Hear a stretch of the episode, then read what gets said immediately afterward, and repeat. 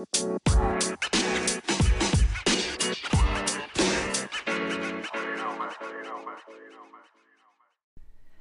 dat je weer luistert naar een nieuwe aflevering van de Herstellen van Burnout podcast. Uh, we gaan nu verder met deel 2. Uh, eh, in de vorige podcast heb je kunnen horen wat alle lichamelijke stresssignalen zijn die je kan opmerken wanneer jij nou veel stress ervaart, overspannen bent geraakt, misschien ook burn-out bent.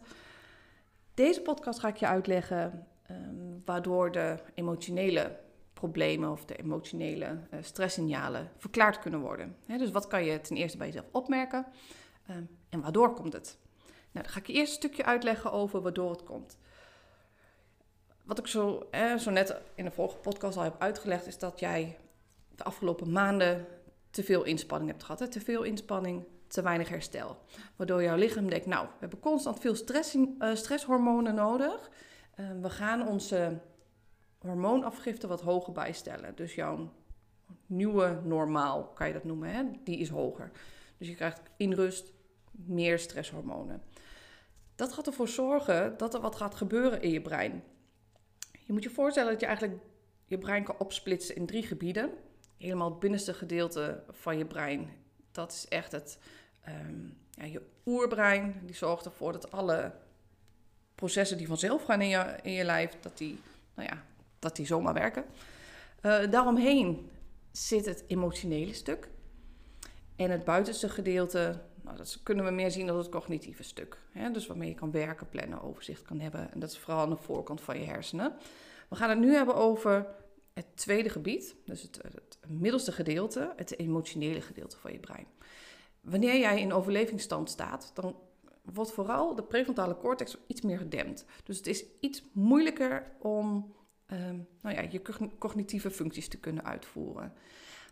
Maar het emotionele gedeelte, dat wordt juist meer geactiveerd.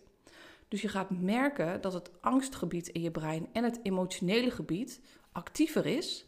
En wanneer dus dat cognitieve stukje wat meer gedempt wordt, is het dus ook moeilijker om een rem te hebben en om te kunnen relativeren. Dus de angstige gedachten die geproduceerd worden, die lijken veel meer waar dan dat ze vroeger zouden zijn. Hè? Dus Ehm, het kan zijn dat je vaak hoort, ach, zo erg is het toch allemaal niet. Terwijl het voor jou heel erg voelt. Alsof hè, de situaties die je op dit moment op het werk meemaakt of mee hebt gemaakt, die lijken veel gevaarlijker voor jou dan dat ze in werkelijkheid worden ervaren door je partner of door collega's.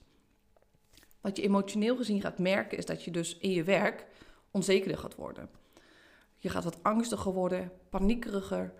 Um, het kan zijn dat je um, ja, wat meer ruzietjes hebt met collega's, dat je wat meer van hun baalt. zij behalen daarop waarschijnlijk ook weer meer van jou. Ehm, en dat komt dus ook voor een gedeelte omdat cognitieve functies niet meer zo goed werken. Dus je maakt ook meer fouten en dergelijke. Daardoor ga je gewoon onzekerder voelen. En ehm, omdat je dat niet goed kan relativeren, uh, worden die problemen gewoon groter. Dus het zelfvertrouwen wordt minder, je voelt je wat machtelozer. Um, wat je ook gaat merken, is dat je wat depressiever gaat voelen hey, wat somberder. Je voelt je vaak wat leger. Ehm, ik hoor vaak dat mensen een gevoel van ja, uitzichtloosheid een beetje hebben. Dat ze denken, nou is dit alles en ik heb er geen zin meer in. Um, opzien tegen het werk, tegen überhaupt naar de winkel gaan, klusjes doen. Ehm, geen echte interesses meer hebben, zich zorgen maken, zich schuldig voelen naar collega's toe, naar kinderen toe, familie. Maar ook het um, het afstand kunnen houden op emotioneel gebied. Dat dat moeilijk is. Hè? Dus als je bijvoorbeeld naar het nieuws kijkt, dat het veel vaker door je hoofd heen speelt. En dat het je veel meer raakt. Of dat je naar een serie kijkt, dat je veel sneller aan het meehuilen bent. Um, dan dat je vroeger zou doen. Dus je merkt dat je emotioneel gezien veel labieler bent. De tranen die zitten vaak gewoon meer achter je ogen te drukken. Terwijl je ergens weet, nou hier hoef ik me helemaal niet zo om te voelen. Gaat nergens over. Ik moet me niet aanstellen, denk je dan. Maar je voelt het wel. Nou, en dat komt dus omdat het brein, omdat dat gedeelte van het brein meer geactiveerd wordt. Um, ja, en, dat gebeurt dus door stress. Dus dat zijn dus die stresssignalen die jij in het begin, um, hè, wanneer jij al eh, stressklachten aan het ontwikkelen was, in jouw overspanning richting de burn-out, die je mogelijk had kunnen opmerken. Misschien heb je toen al kunnen opmerken dat je wat onzekerder ging voelen, uh, dat je um, eerder gepikeerd of boos was. Ehm, dat je je wat somberder voelde. Ehm, en dat ga je dus merken wanneer je stil uh, komt te staan. Hè? Als je dus thuis komt te zitten met een burn-out. Dat het zich misschien nog wel meer uitvergroot. Want dan heb je ook geen afleiding meer om je heen. Om je uh, op te kunnen focussen. Um, dus dat zijn een van de, dat zijn van de dingen die, waar je nou rekening mee kan houden. Als je dat herkent, dat je denkt, oké, nou weet je, dat zijn symptomen. Dat is niet het hoofdprobleem. Het is niet dat jij behandeling direct nodig hebt voor somberheid. Weet dat je hier doorheen moet. En weet ook dat wanneer jij die rust gaat pakken, wanneer je meer gaat herstellen, uh, dat het dus ook beter gaat worden.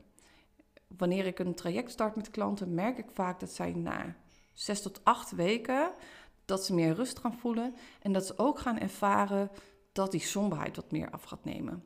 Waarin ze in het begin zeggen: Ik wil nooit meer terug naar mijn werk, dit, ik wil dit nooit meer, of ik wil nooit meer met deze doelgroep werken.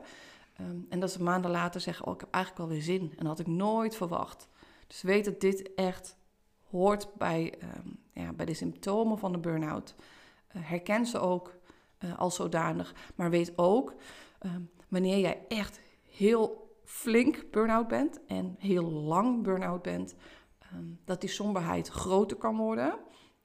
Je brein stelt zich anders in en dat je dus uiteindelijk ook depressief kan raken door burn-out.